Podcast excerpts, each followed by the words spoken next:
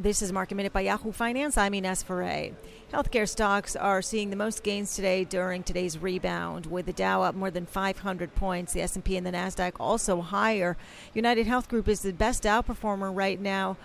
That's up more than 10%, adding about 180 points to the Dow. This is after Joe Biden's performance on Super Tuesday. For more Market Minute news, head to yahoofinance.com.